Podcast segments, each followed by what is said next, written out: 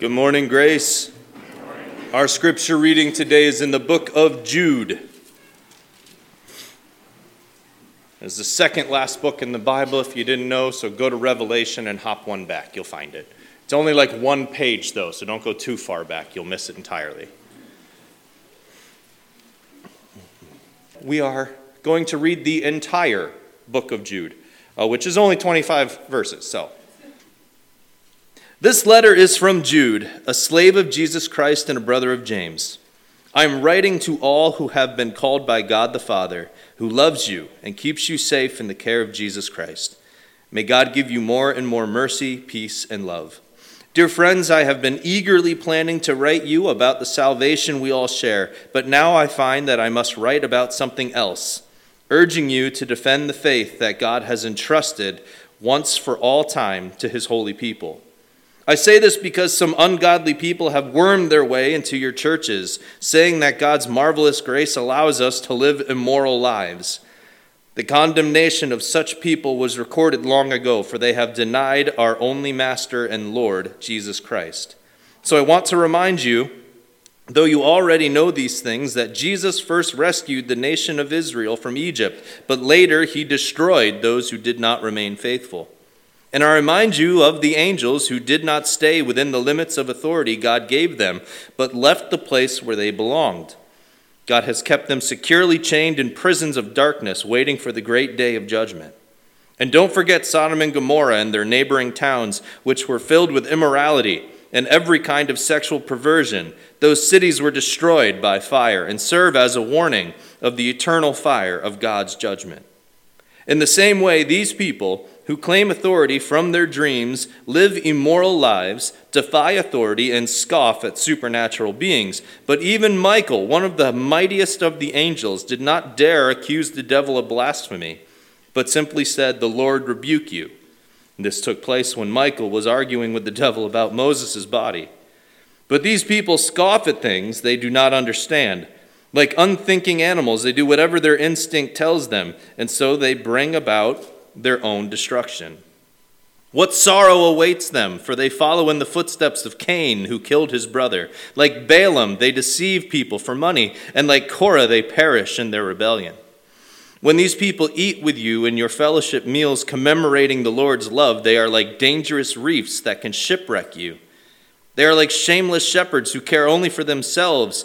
They are like clouds billowing over the land without giving any rain. They are like trees in autumn that are doubtly dead, for they bear no fruit and have been pulled up by the roots. They are like wild waves of the sea, churning up like uh, turning up the foam of their shameful deeds. They are like wandering stars, doomed forever to blackest darkness. Enoch, who lived in the seventh generation after Adam, prophesied about these people. He said, Listen, the Lord is coming with countless thousands of his holy ones to execute judgment on the people of the world. He will convict every person of all the ungodly things they have done, and for all the insults that ungodly sinners have spoken against him. These people are grumblers and complainers, living only to satisfy their desires. They brag loudly about themselves, and they flatter others to get what they want. But you, my dear friends, must remember what the apostles of our Lord Jesus Christ predicted. They told you that in the last times there would be scoffers whose purpose in life is to satisfy their ungodly desires. These people are the ones who are creating division amongst you. They follow their natural instincts because they do not have God's Spirit in them. But you, dear friends, must build each other up in your most holy faith. Pray in the power of the Holy Spirit and await the mercy of our Lord Jesus Christ, who will bring you eternal life. In this way, you will keep yourselves safe in God's love, and you must show mercy to those whose faith is wavering. Rescue others by snatching them from the flames of judgment. Show mercy to still others, but do so with great caution, hating the sins that contaminate their lives. Now, all glory to God, who is able to keep you from falling away and will bring you with great joy into his glorious presence without a single fault. All glory to him who alone is God, our Savior, through Jesus Christ our Lord. All glory, majesty, power, and authority are his before all time and in the present and beyond all time. Amen. Let's pray together. Lord, we thank you for this morning. We thank you for this time we get to share with our brothers and sisters as we worship you. Lord, we thank you for the safety you gave us on the roads to get here. And Lord, we ask that during this time you would focus our hearts and minds on you and what you would have in your word to share with us. Lord, let us take it with us. Let it uh, edify our lives. Let it build us up. Let us, and let us be drawn closer to you. Lord, we pray these things in Jesus' name. Amen.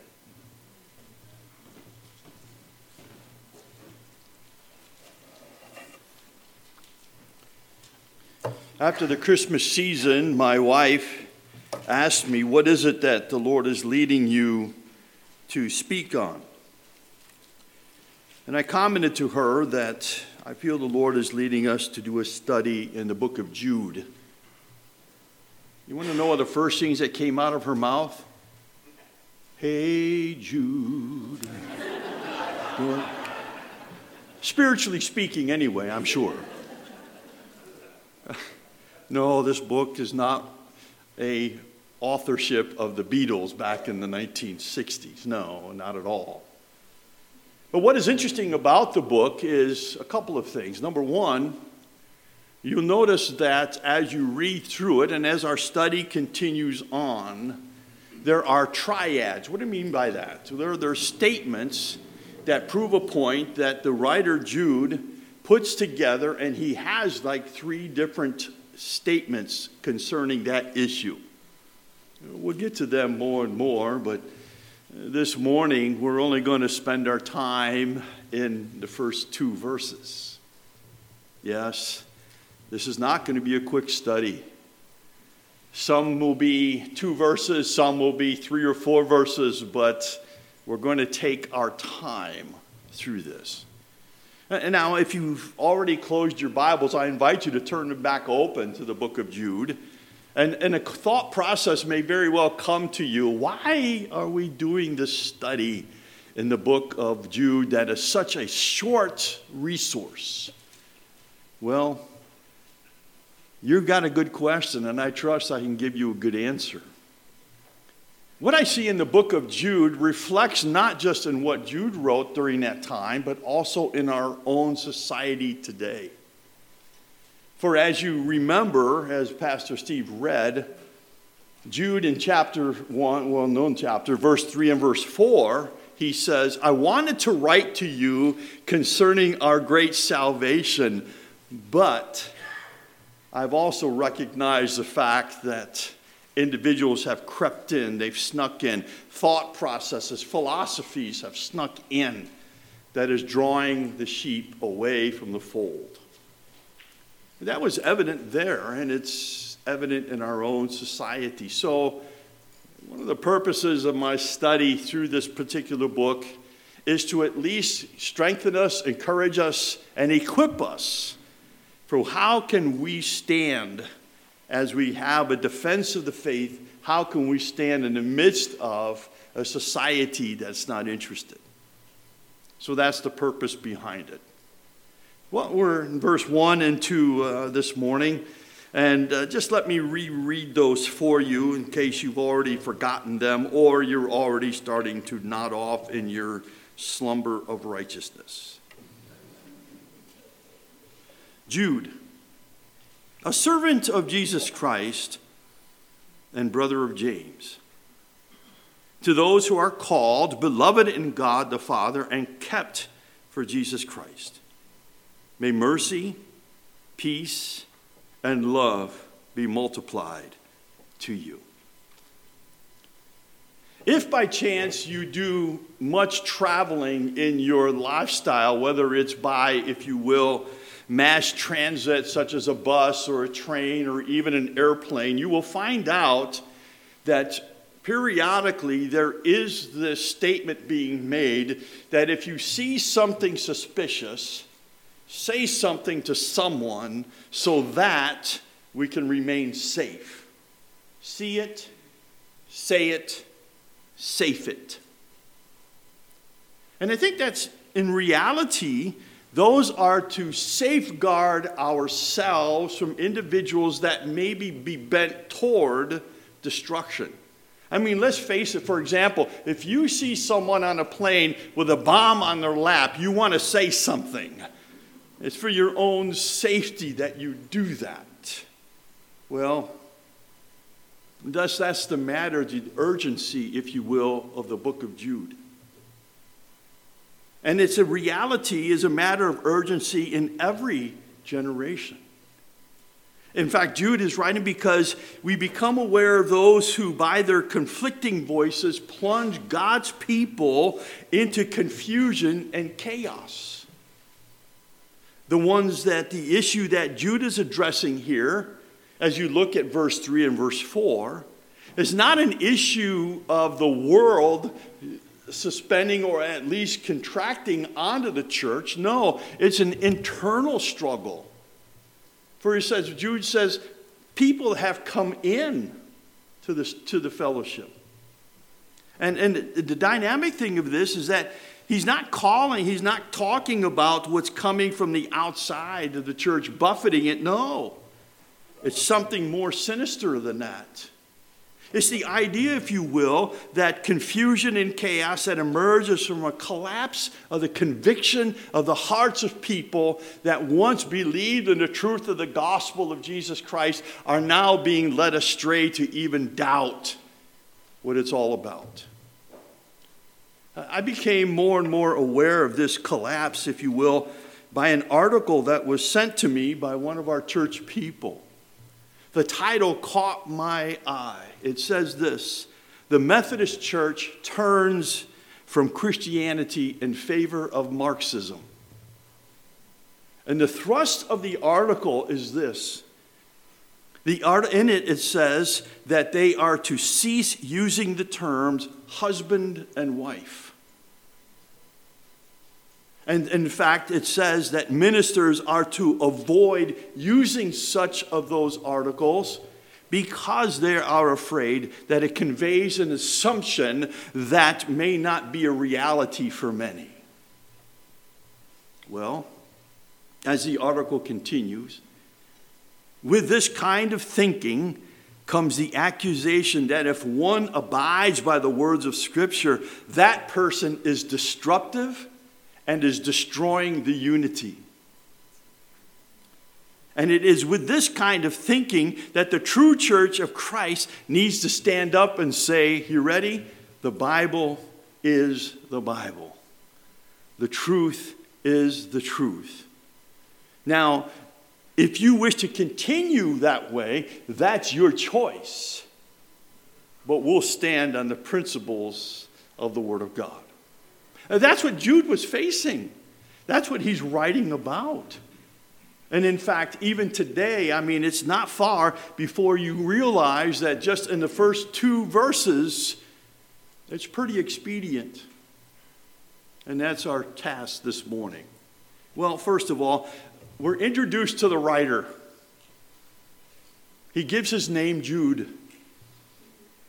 And he says, I'm a servant of Jesus Christ the brother of James. Well, that should cause us at least to become interested in who is this one? Who is Jude? Well, if you were to turn to Matthew chapter 13 and verse 53, I'll give that to you for homework if you're to do that later. It is there that you find his name. And, and the verse reads something like this And when Jesus had finished these parables, he went away from there, coming into his own hometown, and he taught in their synagogue, so that the individuals that were there were astonished at what he had to say. And in fact, they began to say, Where did this man get this wisdom and, and these mighty works? Now, note something as it continues. It says this is not this the carpenter's son? Is not this the, the son of Mary? Is not this also? Aren't there brothers James and Simon and Judas with us? Not only that, they go on to say, and not all his sisters, are they not with us? And where did this man get these things? Judas now, I really feel that the book of Jude is a shortening of the word of the, of the son, if you will, of Mary and, and of Joseph and the half brother of Jesus is shortened to Jude. Because we dare not think that the one who betrayed Jesus is the one who wrote this particular book. His name is Jude. It's like my official name is Douglas, but you all call me Doug. In high school, I was known as Dude. For whatever. The same person. It's Jude. The writer of this book is Jude. And if you go back to the Gospel of Mark, specifically in chapter 3 and in verse 21, you'll notice that on this occasion, even when the family of Jesus was thinking that he is out of his mind, and they come there to try to rescue him, they come there to try to take him away because of the things that he's saying. But then you begin to realize that it wasn't until after the resurrection of Jesus Christ that his family members began to believe. They were, if you were, if you will, converted. They were transformed. So much so as that's what the transformation, as Jude now says, I'm a servant of Jesus Christ. I am the brother of James, but I'm a servant of Jesus Christ. In fact, in verse 4, we get to that, Lord willing, next week. He says that Jesus Christ is his master and Lord.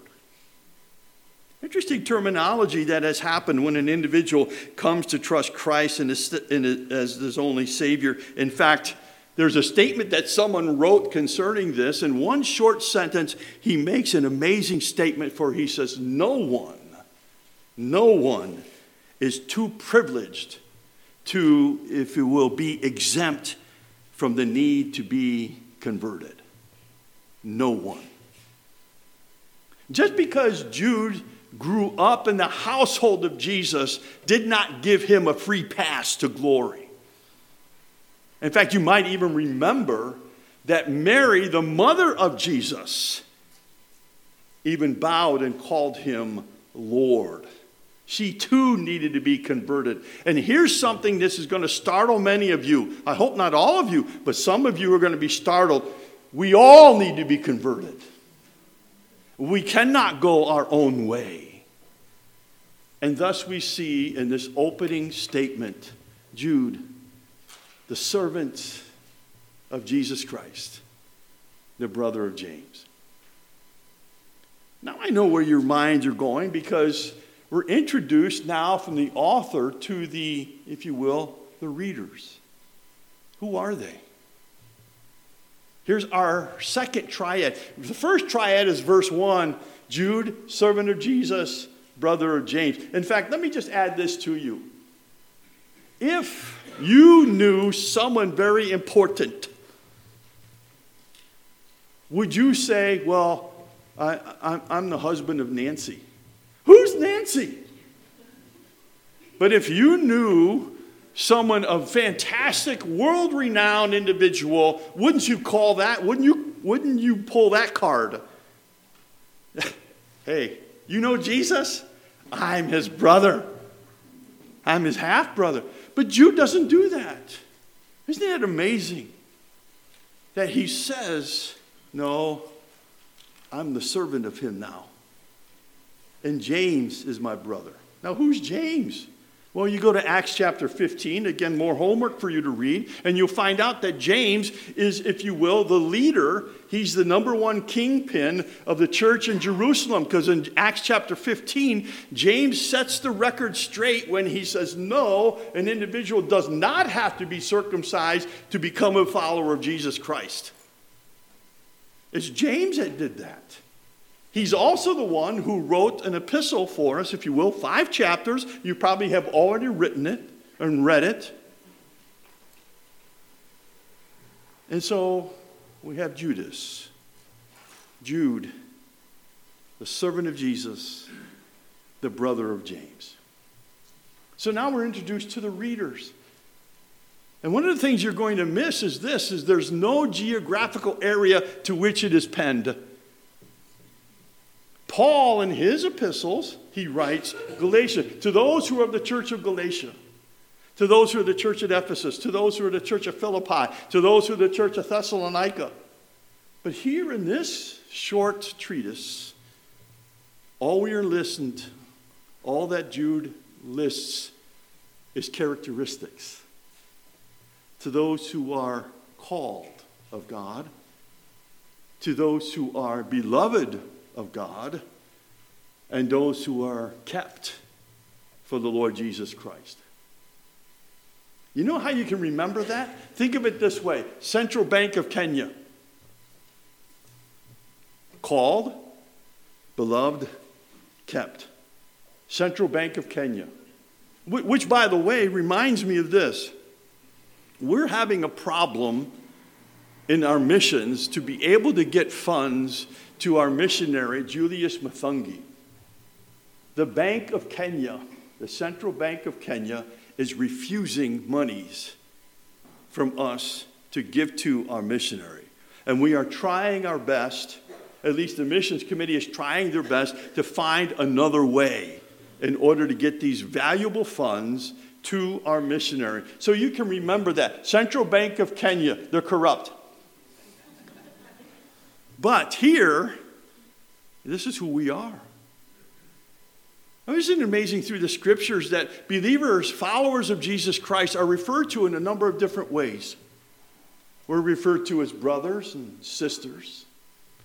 We're referred to, if you will, as saints. Some of you I know struggle with that. We're referred to as saints, set apart ones.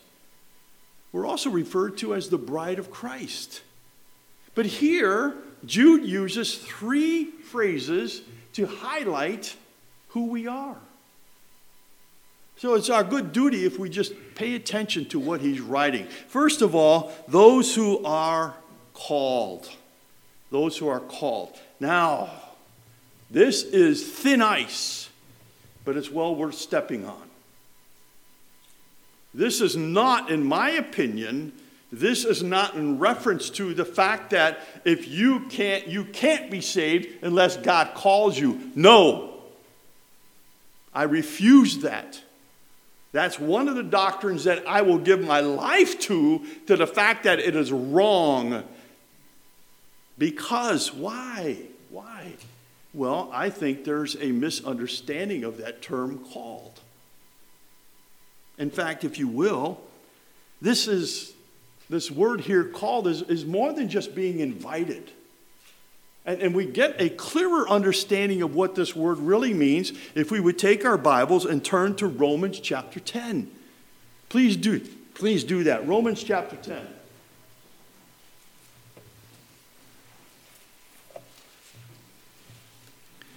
We're going to pick up the narrative at verse 5. Romans 10, verse 5, down through to verse 17. I'm, I'm going to read it. It, it. it needs a lot more than just me reading it, it needs a whole sermonic presentation on it, but just follow along of what it's saying here. In verse 5, we pick up the narrative. For it says, For Moses writes about the righteousness that is based on the law that the person who does the commandments shall live by them. But the righteousness based on faith says, Do not say in your heart, Who will send into heaven? That is to bring Christ down. Or who will descend into the abyss? That is to bring Christ up from the dead. But what does it say? The word is near you, in your mouth and in your heart. That is the word of faith that we proclaim. Because if you confess with your mouth that Jesus is Lord and believe in your heart that God raised him from the dead, what everybody? You will be saved.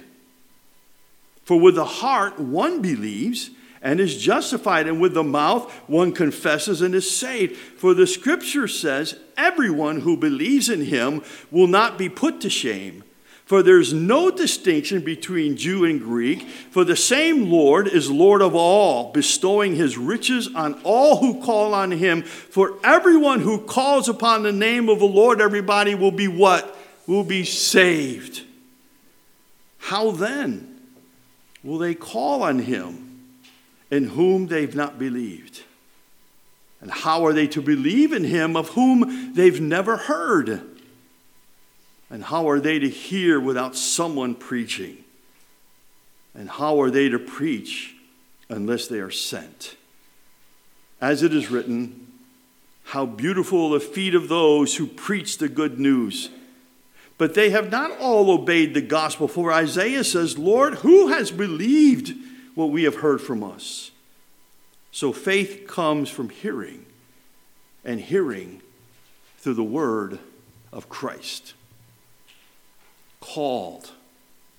That literally means the call of the word of God going out and it is then the reception of an individual through the Word of God to come to know and to understand and trust that whosoever calls upon the name of the Lord shall be saved. There's our word. Called. Individuals who have trusted Jesus Christ. That's who Jude is writing to. Individuals who have trusted in Christ alone, by faith alone, in what Christ has done for us. In fact, it's interesting, I found this quote when it does say, the center and core of the gospel is what God has done, not what I've done. It's what He has done. And so, as Jude pens these words, all of a sudden we find ourselves hey, this was us. We had individuals tell us about the gospel. Me may not have reacted the very first time. If you're like me, I didn't react the very first time.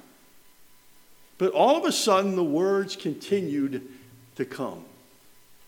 And, and whether you're driving in a car, whether you, you, no matter where you are, all of a sudden you recognize the fact that, hey, I am a sinner. I need the Savior. And so we call out, Lord, I'm the wanderer. I'm in need of you. I'm the fainting one. It is these who Jude is writing to. He's making a declaration that if you are in Jesus Christ, he named, he calls it called, but the scripture says, Whosoever calls upon the name of the Lord shall be saved. And so here we have this wonderful introduction, if you will, as you look at called beloved, and kept.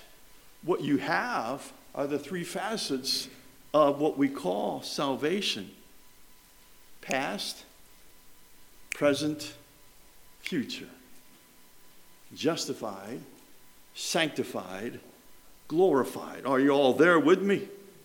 That's what we have here. In other words, he's covering the bases, if you will. These who are called. That's to whom this letter is addressed. Now, secondly, these individuals are beloved in God. In other words, it addresses the issue of the sphere into which these people have come. Oh, I wish I had the time, but, but you go on and, and mark down 1 John 4:10, for it says there, Behold the love of God. Not that we loved him, but that He loved us first and gave His Son, if you will, the atoning sacrifice for our sins. It's amazing. You are beloved in God, a love that stretches across, if you will, the Old and New Testament. There's not a sphere that can stop it. Isn't that what Paul says to us in Romans chapter 8? For nothing can separate us from the love of God in Christ Jesus. Where the demons, forces, darkness, nothing can separate us from the love of God in Christ Jesus. That's here and now, by the way. That's what we are experiencing in our growth, if you will, of what's called sanctification, the growth of our Christian life. Well, all of a sudden, more and more each and every day, maybe each and every year, our, our lives, we, we recognize the fact that Christ is more to me than he was last year. It, he has more of me. We get all of him, by the way, in justification, but he needs more of me. He needs more of my time, He needs more of my love. He needs more of my purpose, for that's who He is. I guess the, the, closest thing I can get to picture, and I need pictures once in a while, so that I can understand something. This, this thing called beloved in God. All I can envision is this a shepherd going out and picking up a lamb. And he just doesn't carry it in his arms, he places it across his shoulders. In other words, he's bearing the weight. And he takes that lamb back to the place of safety, back to the fold. Beloved of God. To think, as Jesus said, he'd leave 99 to come get you. Isn't that an amazing thought? I'd come get you. I'm not going to leave you to your own. I am going to carry you. Come unto me, all ye that are burdened and heavy laden, and I'll give you rest. Take my yoke upon you, for my burden is light. Yes. Yes. But then the one about kept. Central Bank of Kenya. Called, beloved, and kept. The keeping power of God is important here. And we're not, I can't delay upon it because, but you'll recognize the, the, the verb keep is evidenced in a number of places in this short letter. Notice in verse 21, it says, Keep yourselves in the love of God. Which means that once an individual becomes, if you will, a, a child of living God, you just don't sit back and say, Okay, God, you do it all. No. There are things we need to do. For instance, read the Word, pray to Him, have fellowship. Aren't you glad you're here today? Oh man, that's weak, I'll tell you what. Aren't you glad you're here today? Why? Because it helps us to keep ourselves in the love of Christ. When we look back, and, and here's Will, who's here, he's been struggling. He's here this morning. Mike back there, Lord bless his heart, he's having surgery on Tuesday to repair two broken bones that are connected to his ankle. He's here. Doesn't that encourage you? Doesn't that excite you to know that our God is able to do exceedingly abundantly above all that we can ever ask or think? And He keeps us. I love what the Apostle Paul writes for us in Ephesians chapter 4 and verse 30 whereby we have been given the Holy Spirit who seals us until the day of redemption. Shrink wrapped, if you will, but in such a way that He's not going to let you go. He's kept you in His promise that one day we'll be with Him, past, present, future. Jude writes for us.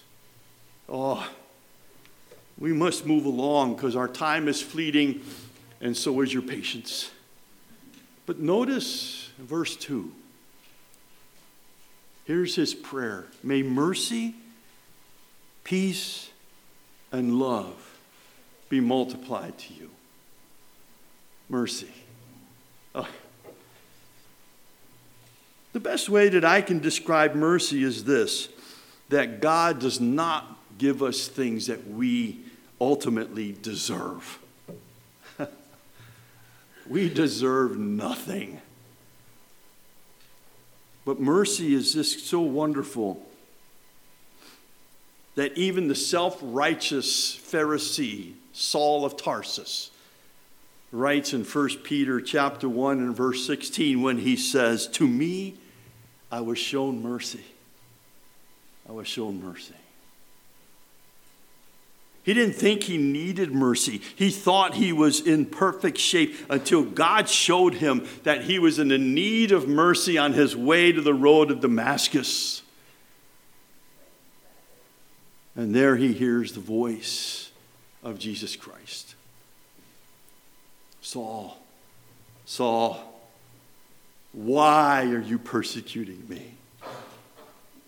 It's difficult to kick against the goads. Oh, I wish I had a half an hour to explain that. But I don't. But it's mercy. When, when have you really stopped to consider the mercy of God in our lives? To realize if it wasn't for His mercy, all of us deserve a Christless eternity in hell. But He gives us mercy and He gives us grace. I love the illustration. One old saint told me this way this, The train of salvation rides on two, on two rails the rail of grace and the rail of mercy. I can't think of a better illustration. Mercy. Now, it's very important that not only these readers think of their relationship in Jesus Christ to themselves, but you have to understand that there's going to be a call. As we saw in verse 4, he's going to make an appeal. But before he makes his appeal, that we are to defend the gospel of Jesus Christ, he says, Don't forget mercy. Yes, individuals have walked away from the grace, from the truth of the scriptures. But I'm here to tell you, dear people, and all of you, if you just hold your hands up and go just about like that, guess what? That's about as much grace that keeps you from falling away. If it wasn't for God, where would you be? If it wasn't for His mercy and His grace, where would you be? And even when we come to having conflict with individuals who maybe have doubted the scriptures and are starting to walk away, we still show them mercy by praying for them, by encouraging them, by hopefully bringing them back by the truth of the scriptures. Mercy. Well, the next one is peace. You know, I, I, Elisabeth Elliot, what a fantastic writer she was. And she wrote this Peace is a weapon given to us by God because the enemy hates it because he wants us to be stressed and occupied. Peace is a weapon from God. Well, let's let me highlight a couple of places here where peace is made mention of in the Gospels, in the Word of God. It says in Isaiah, My peace, you, you will keep them in perfect peace whose mind is stayed on you. And then Jesus in John chapter 14, he says, My peace I leave with you.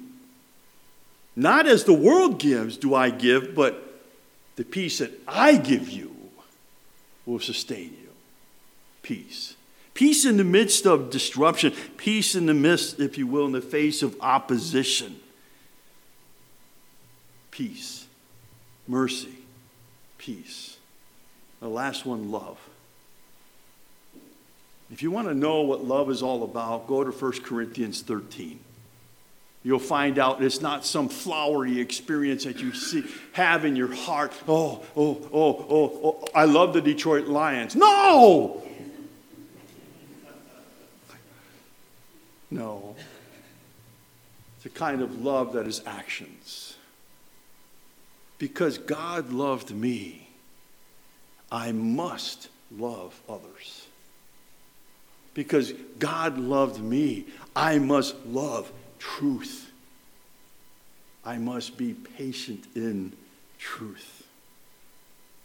That's what Jude is writing for us here. Let me end with this this morning, if I may mercy, peace, and love. But did you catch the closing statement? Be multiplied to you.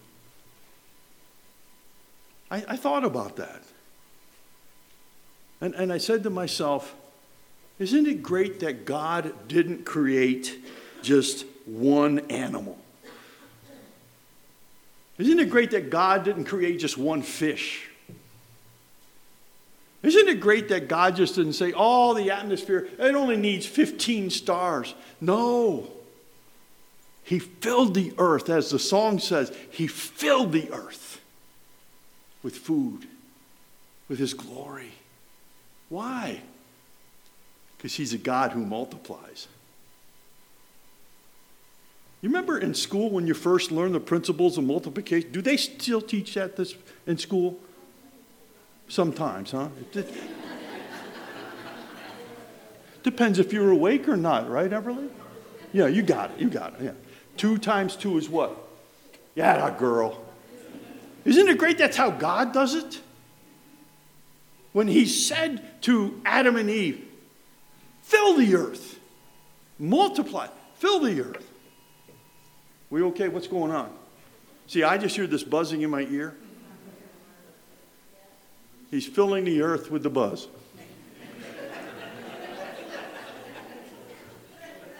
He's a multiplying God. And, in fact, even in the church, He multiplies it with people who come to know Christ. But in our lives, aren't you glad that mercy, peace, and love even become more and more so much so that all that happens to us, that the peace of God may it rule our hearts. In fact, Paul, the Apostle Paul in Ephesians chapter 2 describes it this way you can't even begin to understand it all. Amazing. Mercy, peace, and love. Did someone's uh, heart thing just go off? I just wondered. You weren't told to get up and start walking again, were you, brother? You were. Okay, well, then we'll leave it at that. Thank God for Christmas gifts from your children. Get up and move. Whatever. Well, he says, I need to write to you because there's a problem. I'm going to appeal to you. But before I appeal to you of the problem, I want you to understand who you are in Jesus Christ. You know what Jude is doing? He's not setting himself as the example. He's setting himself as the same one who has experienced all that he wishes for those he's writing to. He who once thought Jesus was crazy now calls him, I'm his servant, and he's my master. Wonderful. Our study is going to take us a while, as you can see, but we trust you won't get bored. Next week, Lord willing, we're going to look at the reason for writing, an in depth study of verse 3 and 4 a reason for writing. And then I must tell you, after that, I'm going to be off for two weeks, not because I'm going on vacation, but I'm having foot surgery. And so you will be blessed with a better preacher than me, my son.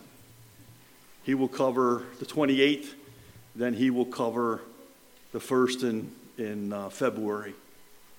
And then, Lord willing, I'll be back for the 11th. I have to be, because he's going to be at camp but I may be on crutches if that's okay with y'all. I have no choice. May peace, may mercy, peace, and love be multiplied to you. Let's pray. Gracious Lord, we find ourselves in the very descriptive terms that the writer, Jude, your servant, you're his master, has written for us. He's called us to remember our past days of when you met us and saved us, and how you now are strengthening us, beloved, carrying us, and how one day, as we all are kept by Jesus until the day of redemption. But Lord, I pray this as he prayed for those to whom this letter got to. May your mercy, peace, and love be multiplied. And it's in Christ's name we pray. Amen.